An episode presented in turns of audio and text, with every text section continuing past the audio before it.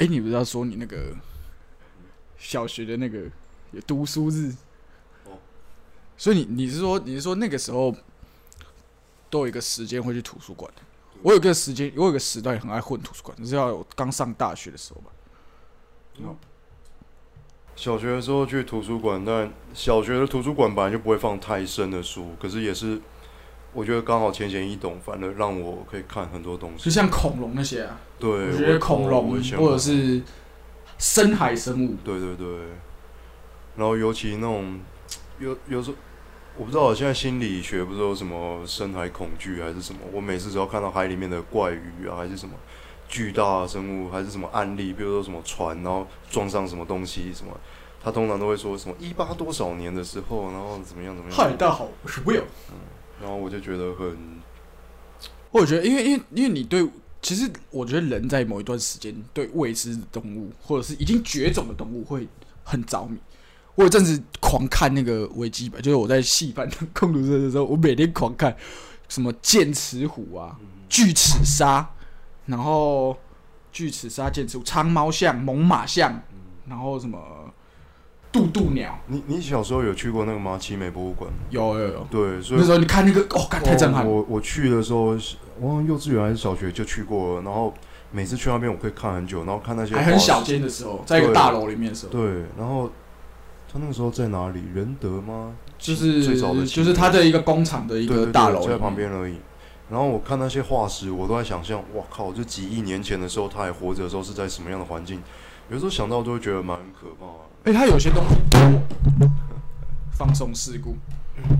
哎、他有些他有些东西不是，就是它是标本哎、对，其实那很屌，那就是长毛象它突然被冰封，然后它整个很完好。嗯就是那个时候，他不是都会说，哦，那个就是，呃，我们发现它的时候，它的胃里面还有当时它所残留的一些食物的残渣。之前不是还什么西伯利亚发现长毛象，然后我忘了他们有没有做这件事情，我忘了。他说，因为肉还保存的很完整，他们有想要吃吃看长毛象吃起来是怎样。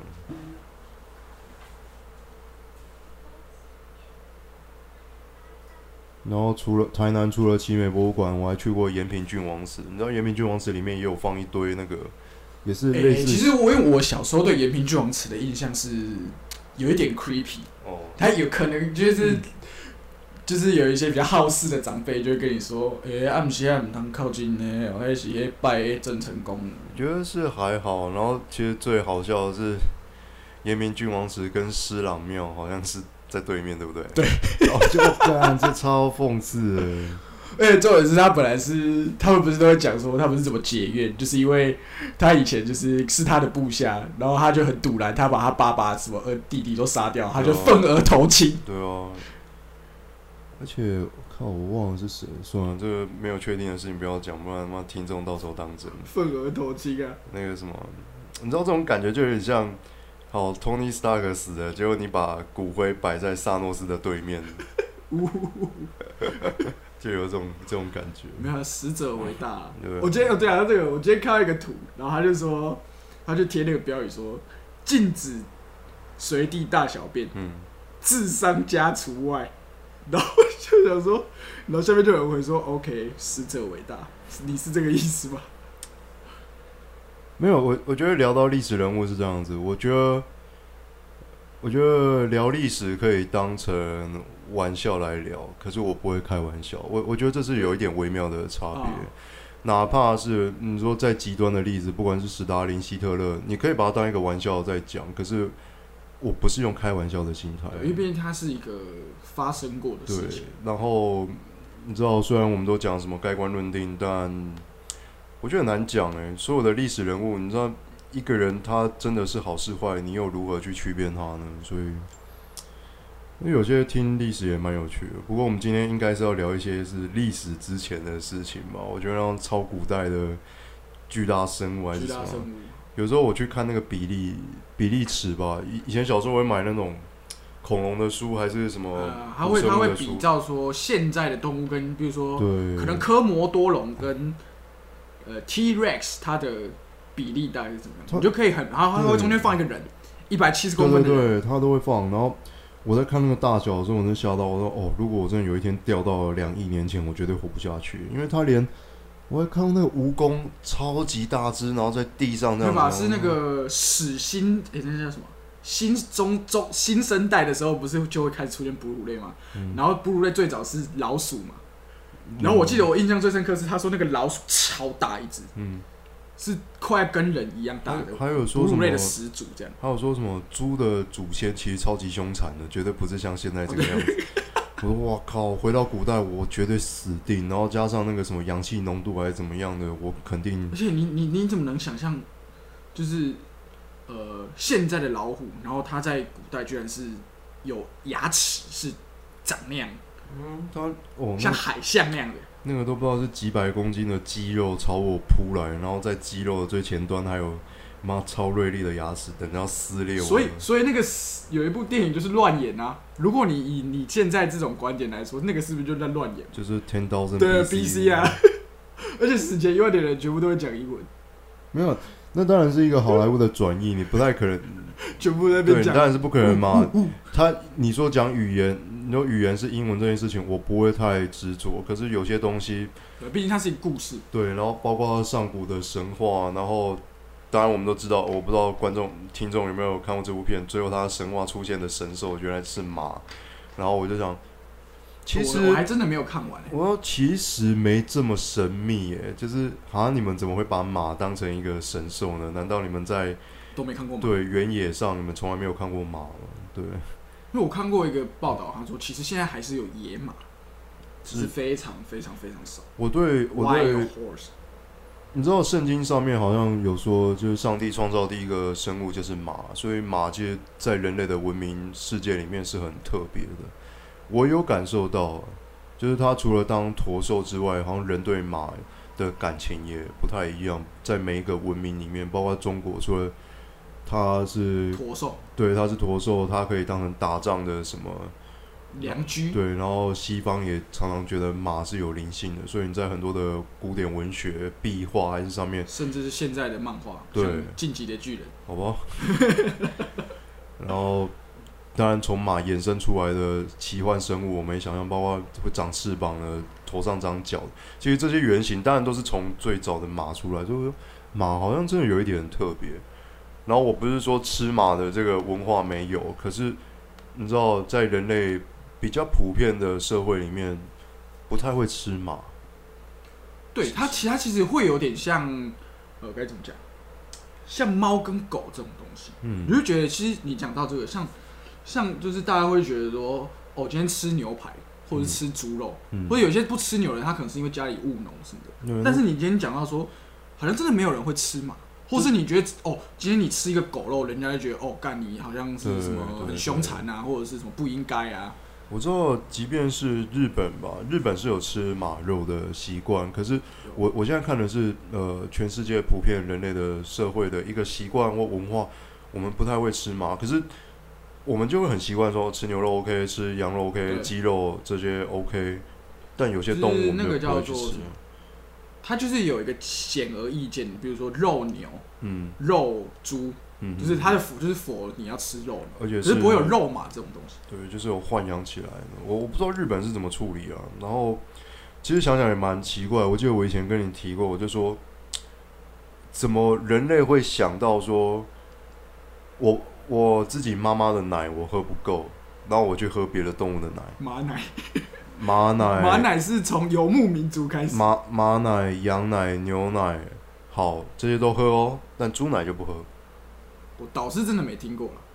就我就觉得哇，第一点就是我第一觉得点我觉得口味吧，就是牛奶是最符合人的那个我我觉得是要口味吧。跨出去的那一步，哎，就是第一个想到要去喝动物奶的那个人，是蛮厉害的。他要克服，你说，哎、这个是什么东西？我不知道他有没有这样的心理障碍。他说：“哦，这个奶，就是牛的奶头好像很大，然后嘴巴凑过去。”我不可能不是这样啊，它可能没有出来的、啊。我告诉你，那个奶其实不太像是我们后来懂得要挤奶的那个技术，那个手势那个技术一定人类一定是过过了很多年才发明才，发现说，哦，其实我用手挤的是可以挤得出来，而且我可以挤一整盆还是怎么样？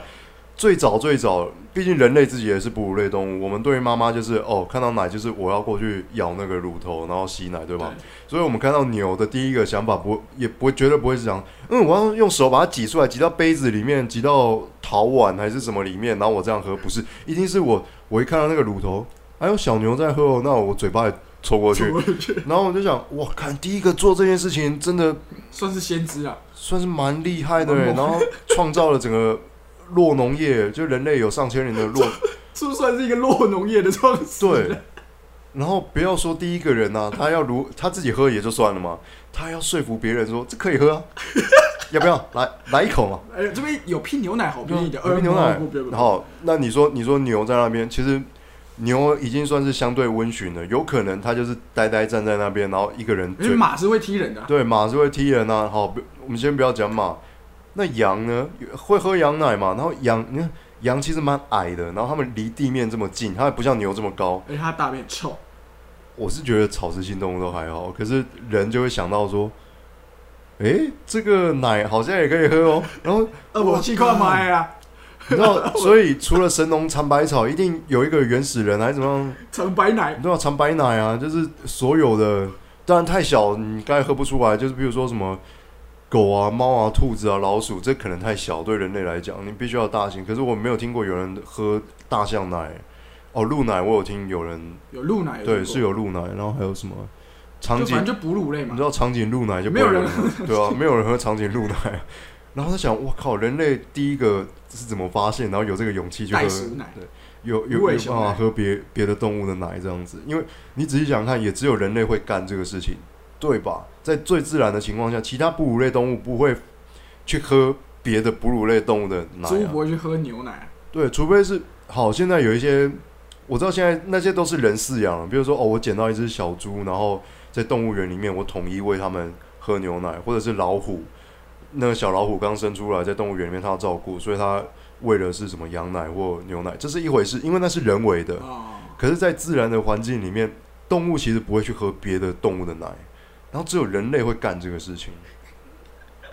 我觉得哇靠，真的是蛮猛的。猫，你要讲到这件事情，我觉得人类开始尝试做的第一件事都很妙，包括你说，你知道九哦，我知道，我知道，那个新石器时代跟旧石器时代，因为打就中，怎么怎么会想到把石头拿来当武器？我觉得，我觉得拿来发明吧，就是发明这件事情嘛。我觉得就需求就有这个发明。你走旧石器时代，我觉得还算合理，因为就算是猴子，他们也会丢东西，对，所以时以髦什么的，对，然后他如果刚刚好捡到一个还可以的。形状不错。对，形状不错，他就继续用。然后如果用坏了，他就会觉得他的经验会告诉他说：“哦，这个形状是我要的，所以我再去找。类似，类似或是我用其他东西去敲击它，对，所以变成我要的形状所以。到了新石器的时候，才会变成是人工打造。对对，是这样子。所以，可是也蛮奇妙，也只有灵长类会比较会使用工具，自然界的其他动物很少在使用工具。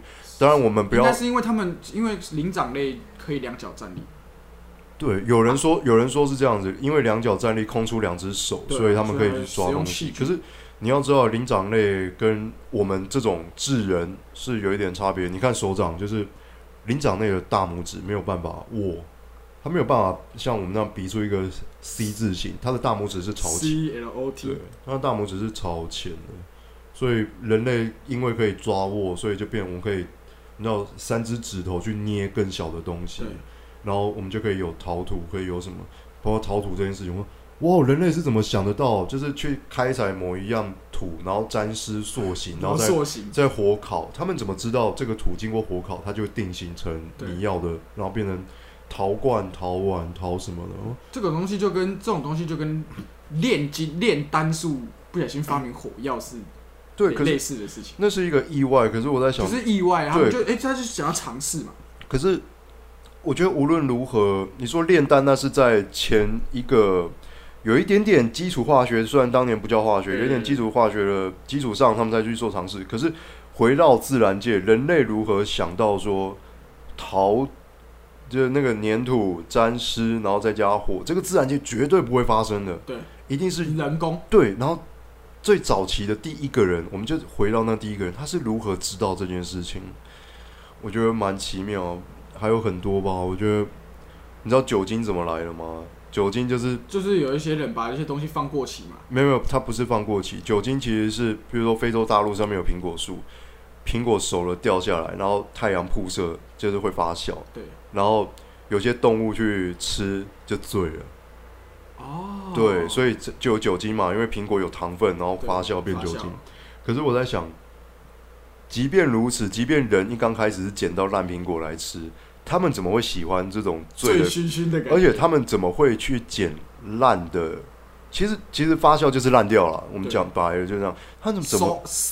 哎呀，他怎么会去捡那种已经烂的来吃？然后他还喜欢这种酒精对身体的感觉，然后甚至研发出一套方法是水果变果汁，然后我故意让它发酵变成酒，然后甚至一路到后来，包括中世纪就已经出现了有二氧化碳这个技术，然后做出啤酒这样子。我就你们这样你这样很像那个人，好像是我们的一个朋友，他就说：“哎、你干嘛把那个苹果放到坏掉？”嘿，我故意的，我我故意的，这个朋友会听这个东西吗？我不知道。上次我 take 他，他没哦，是我我是一直觉得，反正他只要出包了，他都会说他故意的。哎我反正要讲大家来讲，我又不指名道姓，你只要不要再 take 他就好了。我相信他还是很想念大家。哦，应该吧？想念我们吐槽他，哦，没有呢，我故意的。没有，我故意的，就是有高概念的作品，嗯就是我故意的。那喇叭的那个声音是不是调太大声了？我故意的。哎、这样会听到吗？怎样？你说哎、怕收那你有，那你就是讲到那个炼丹，嗯，你知道大家不是都会讲说，哎、为什么为什么雍正即位十几年就死了？然后我前几天又在翻我书柜上面那本书，然后他就说，有可能是因为重金属死亡，就吃太多炼丹药这样。我我我我，好，我们先不要讲到炼丹，这我等一下会再带入。可是最早讲到化学对人体影响或影响整个文明，我听的一个故事，我比较有感触是罗马。嗯，罗马其实有很完，其实，在罗马规划城市的时候，他们就已经规划的很好了。对。然后，罗马规章、政治规章啊、制度啊，什么都是算蛮完整。在城市规划上面，罗马其实有下水道，在当年他们已经有这个概念了。可是呢，罗马的下水道它用的材料是铅，嗯然后铅会影响人的骨骼，还有脾气暴躁，嗯，所以也变成了为什么罗马人的问题。对罗马人为什么喜欢看竞技场？有有一个说法是这样子，然后罗马人人喝到这个水，就有了暴力对。就很暴力这样子。基本上，虽然我们现在没有用到铅，但是大家很喜欢看馆长，所以 大家也是喜欢，你知道当酸民还是怎么样？所以网络就是我们这时代的铅、铅。对，重金属中毒啊！然后那个什么，然后我再讲另外一个，这不是比较近代了，差不多在一呃十九世纪末二十世纪初的时候，不是居里夫人是发现镭放射线，对放射线嘛，然后当时其实还不知道这可以干嘛，就只发现说，嗯，只要好像照到人的骨骼、人的骨头、牙齿，然后会比较亮一点。那个时候的商人就啊，不然拿来做牙膏好了。结果一路 对，这一路做，然后就全部人得癌症就。把那些放射性的东西全部，然后每每天刷牙，对，就这样子照三三图，照三图，然后甚至到甚至快要到一九三四零的时候，二次世界大战的时候，好，他们是有发现的，可是也没有发现的如我们现在的这么警惕。然后那个时候，包括空军啊或一些精密的东西，他们需要做夜光，对不夜光的手表、夜光的指针、夜光的什么。然后那其实也是涂了一层镭，就就变成当时工厂的女工全部都是放射线中毒这样子。得癌症。对，然后那其实都已经算是很近代，就是现在没有超过一百年，的事情，所以我觉得人类对化学的什么认识，其实没有没有很久嘛。对，没有很久，我们可以一路走到现在，其实还是有很多的迷思啦，就是早年的什么都不怕，然后到现在的是什么他妈都怕的要死，所以我我一直觉得人类对于化学对科学的，我不是说科学家掌握的知识哦，我是说普遍大众对于生活周遭的很多常识或科学，其实认识也没有那么足。好吧，那我们再回来讲炼丹的事情。你要讲炼丹，对，因为我是因为其实很多，今天他说汉武帝也吃很多丹药，嗯，就是到最后就有这个，因为他就是重金属中毒。嗯因为这这是一说啦，嗯他是说有哎、他在晚期的时候，因为比较迷信这个炼丹术，嗯所以雍雍正皇帝就吃了很多。可是，然后也有一派的学者是说，有可能是过劳死，嗯因为他每天都四点就起床嘛，然后忙一路忙到深夜，可能一个一天只睡个对哦，两三个时辰吧，最多，然后就这样英年早逝。可是我觉得比较可能应该还是恶性肿瘤，就是癌症。嗯，就是这两个加总起来造成他得癌症，然后就死了。那因为古代的医学，我不是否定某一个朝代的医学一定是很强，只不过一路走到现在没有保留，或者是我们开始采用西方的，你知道外科对，或怎么样，我麻沸散，对，然后结果我们就，所以当时我们对于癌症啊，或者是癌细胞的转移，我们都不知道，我们以为它可能只是一个怪病，对，或者是或者是四个字，或者无疾而终，对无疾而终，但其实事实上可能是有疾的，因为他已经痛很久。对你可能没有查出来。比如说他可能是寄生虫，他有可能是病毒，比如当当当年只要有一个感冒，对，对，或者是都可以要人命的，或者是说，以前不是就会有大饥荒嘛，嗯。然后大饥荒的人不是就会腹水嘛，嗯，所以他们就是会有记载说，诶，为什么骨瘦如柴的人，但是腹却腹腹部却很大这样？嗯，所以那个应那个应该就是饿过头，然后就造成他腹水、肝脏坏死或什么之类的。而且而且古代的卫生其实很不好的。而且他们一天只吃两餐，我觉得吃几餐这是一回事，重点是 古代的卫生是很不好的，当然了，就是包括你的饮用水，包括你吃的菜或什么的，或者是保鲜吧，保鲜那个什么包子用树叶包一包就留到晚上了。你知道，古代连喝水都是很困难的事情。古代人喝的水绝对不像现在的，就是你打开自来水是哦还算清澈透明，可能对他们来说，连地下水就是非常对他们都喝河水，对井里面掏出来就直接，他们也不会再去煮，不会有消毒这种习惯。就直接喝了。而且古代妈超常打仗，然后古代也没有什么肉的保存技术，所以好你打仗是不是死人？粮草先行，你要如何你要如何处理那些尸体？哦，对，所以就是就地掩埋嘛。其实他们可能也烧烧还来不及哦。烧还来不及，因为你想想看，好，我们现在要讲到烧，是因为我们现在有汽油那一些，哦，那个燃烧速度才快。在当年没有汽油的时候，我只能放一些干草。你知道尸体上面只铺干草，那他妈是多难烧的吗？对啊，因为它是有皮肤又有肌肉什么的。对，然后你也不太可能说每一具尸体或每一块尸体，你还要去拔下他的头盔，拔下他衣服，全部整理干净。没有，那一定是，就直接丢了就烧了，而且打仗的时候各种。天气的因素，然后他们那些病毒或者什么，全部渗入地底下，然后地地下水流了好几个临近几个县市，你知道下面的人每个人都喝那个井水，所以大家全部死绝。所以瘟疫这种东西在古代喝很常，疫水，瘟疫水，然后吃的东西也是啊。你说，所以古代要吃肉是很困难，它保存是不要说要吃肉，连菜、水果这种东西都是很难保存的。蔬果，你你大概可能吧，你每天要吃什么你就出去买，也只能这样啊。商人囤货也不可能囤超过两天，不太可能。以前也没有传说中的厨具啊，对，什么都没有、啊。传说中的厨具就是冰箱嘛，嗯，就食材保鲜，不是有那个什么鲍鱼神吗？就不好意思啦，就放放进去就煮一锅汤嗯，那个就是点歌嘛。嗯然后那个转龙壶就是帮忙切菜的，然后什么永灵刀啊，永灵刀，永灵刀就是保鲜的啊。嗯，切沙西米会很厉害啊。因为我对古代人可以一路，就是我们现在还可以发展成这样，我觉得古代人真的是太厉害了，身体也算是铁打的。就像冰箱是怎么发明出来的？它就是像你讲的嘛，它一定会是先发现一件事情说哦，食物精油我觉得冷藏或是什么保鲜，所以我就发明一个可以冷藏的器具。我觉得是这样子。我觉得冰箱的，我们先说发现哦，温度低可以保鲜这件事情，我觉得算相对自然，因为反正有冬天嘛，人一定迟早是可以发现说，诶，为什么冬天的时候水果可以放久一点？对所以他们才要去模拟。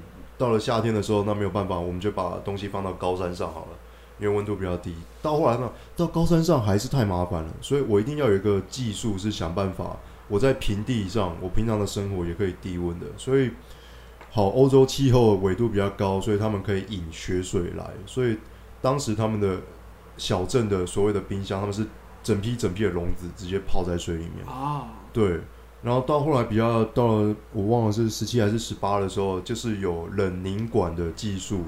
其实现在如果你回关庙市场旁边有一间卖那个红茶冰淇淋，红茶冰对，它到现在它还不是用冰箱，它真的是冷有啊，就是那个你说玻璃柜，然后有一些曲呃弯曲的铁管，那个不是不是，它是用铜管，因为铜管的那个热还是铝管，传导，然后它就是用水冷的技术，然后可以降到更低。那一间我不知道去年还今年印象，对，它还是用那一种，所以早年就开始，然后再过一阵子，人类才发现说，哦，其实熟食比那个生食更容易保存，对，然后真空会比有空气更容易保存，所以都是一步一步的。到后来才发现，哦，原来有罐头，原来有什么，这都是一步一步的。然后这些技术也不是很久以前。好，我会我会知道这些事情，都是因为我小学的时候看的那些百科全书。也讲到回去，百科全书，他就说：“小朋友，你知道罐头的历史吗？”然后就开始讲，然后最早的罐头怎么样呢？就一步一步讲这样子。哦，我真的觉得，很有趣啊，其实很有趣。一直在看这些以前的东西，就是哎、其实这些东西，像我刚刚讲的剑齿虎什么的，哎、它是真实嗯，存在过这个世界上，嗯就像台湾最有名的都市传说，台湾云豹到底有没有出过在这个世界上？其实到现在还是会有争论，就是他有有人说现在还有，有人说已经灭绝，有人说根本没有出现过，是日本人偷懒，云豹啊，就是因为他架了很多摄影机，真的没有发现嘛。可是他说，我看维基百科，它上面说现在唯一可知是有一个标本。是一个标本，是好像日本人还是原住民在日据时期打猎的时候，哦，如果你要从都市传说的角度来看的话，的确啊，就是这个物种如果真实存在过，为什么我们好就算它灭绝，为什么我们找不到太多它的足迹？然后对啊，为什么会找不到？对，它曾经分布在台湾东部与南部山区，还是它有有只有在一九九零年跟一九九二年发现疑似云豹足迹的记录，疑似我我我讲到一件事情，我应该有跟你讲过，就是好像我当兵那个时候，然后我妈他们就去抓，好像有一群人是在抓那个什么保那个盗猎是盗猎的，然后结果他就说找到一只石虎，然后就送回派出所。然后那个时候我也去看，然后大家去看就说，哦，原来石虎就是长这样子哦，很大只呢。结果后来像很像猫嘛，对不对？对，然后过了一阵子，过了一阵子他们去验，然后后来发现，呃，这不是石虎，是家猫，这是 家猫。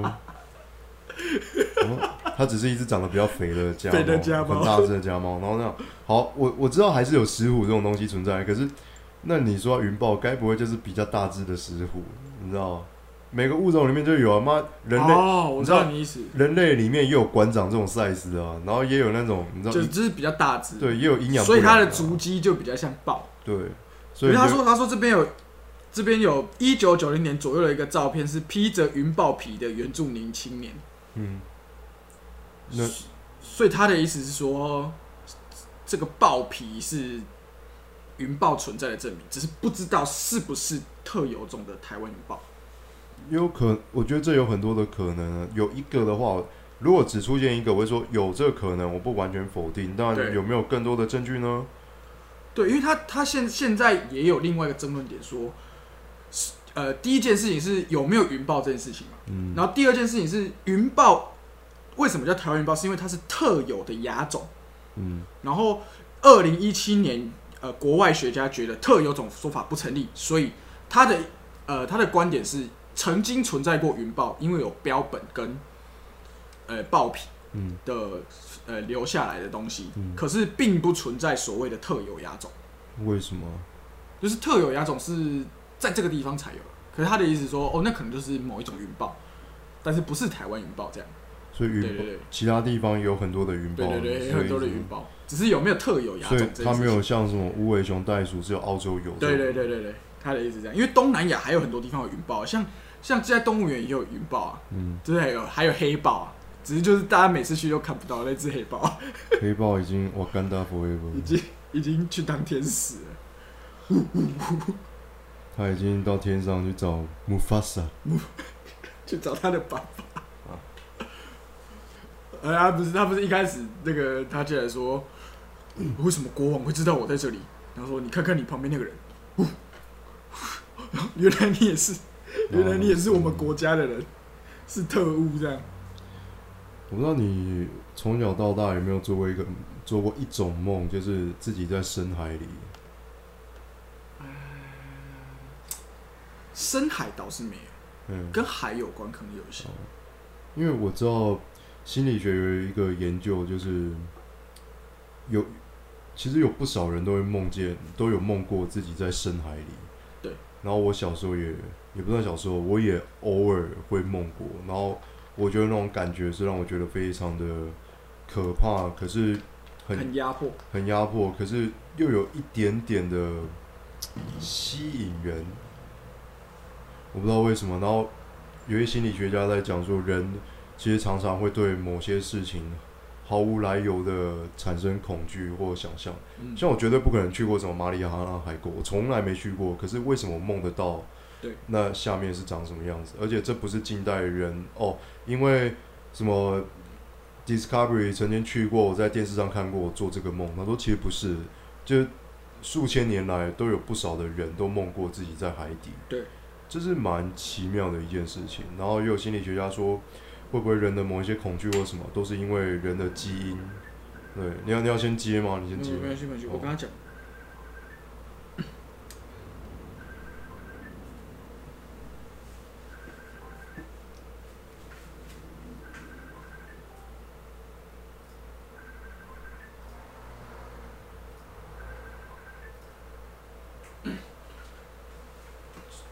就是像，像我小时候很怕，我小时候很怕那个什么。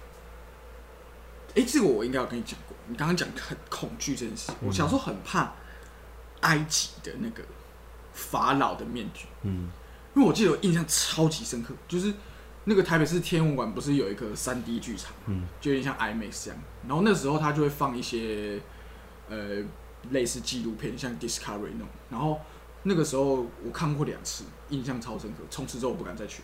一种是他说是太阳，就是不是有一些文明它是崇拜太阳嘛，嗯，比如说像一些西亚的一些古老民族，基本上所有文明都会崇拜太阳。对啦 所以他就会有一些古代的东西嘛。啊，那个我就觉得还好，没有很可怕。可是我不知道为什么，我小时候去的时候，他就讲图坦卡门的故事，所以他他当然是没有讲到什么盗墓的诅咒这些啊，他就是很平铺直叙的嗯。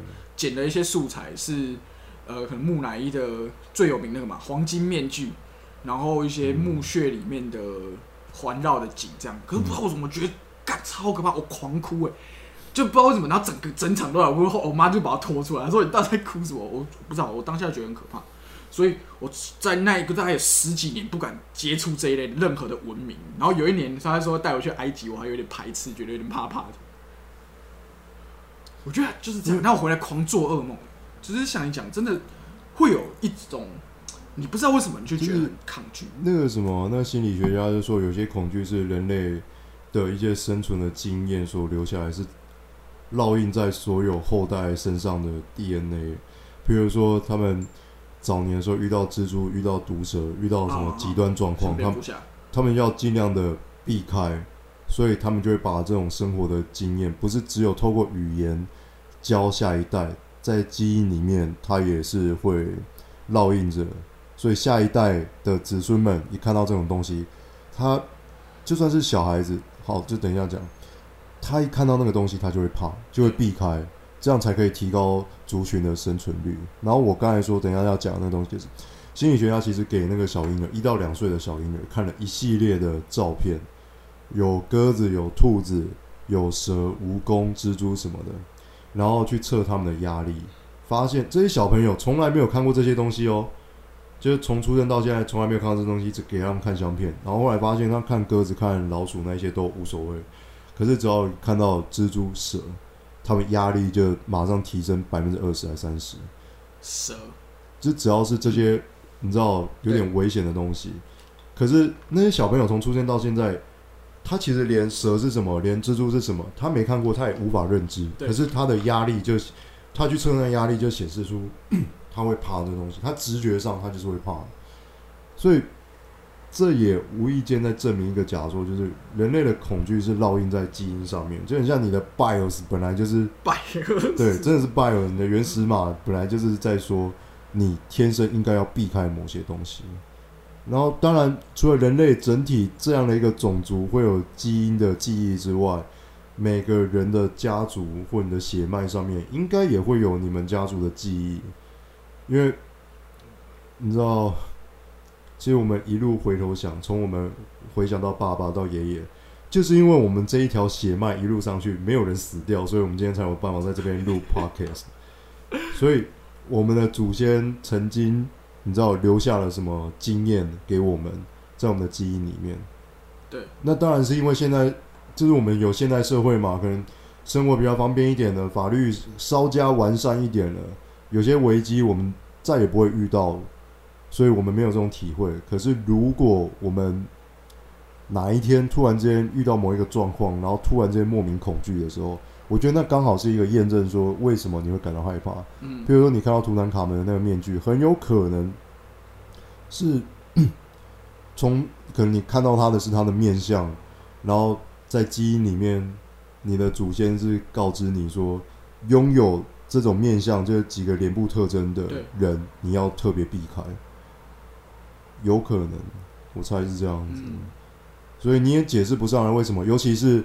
你妈觉得没什么，但你有，那就代表说，那一种恐惧的基因不是你妈遗传给你，应该是走你爸这一条线，因为更上面的对你，你妈看了没有影响嘛？她觉得没什么，可是你觉得你有，当然也有其他可能性啊，比如说什么什么基因的隔代显现啊，反正就是觉得很可怕，对，也是一种，就是大家偶尔就是会有一些难以名状，我感这不是爱手艺大师，就难以名状的恐惧，就是。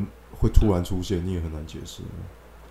OK，然后最后分享一个故事给我。前几天去图书馆，嗯，然后他他图书馆不是都会放那个让我们互道一声晚安，然后就他唱到最后一句的时候，有个小弟弟刚好笑，他就明天晚安。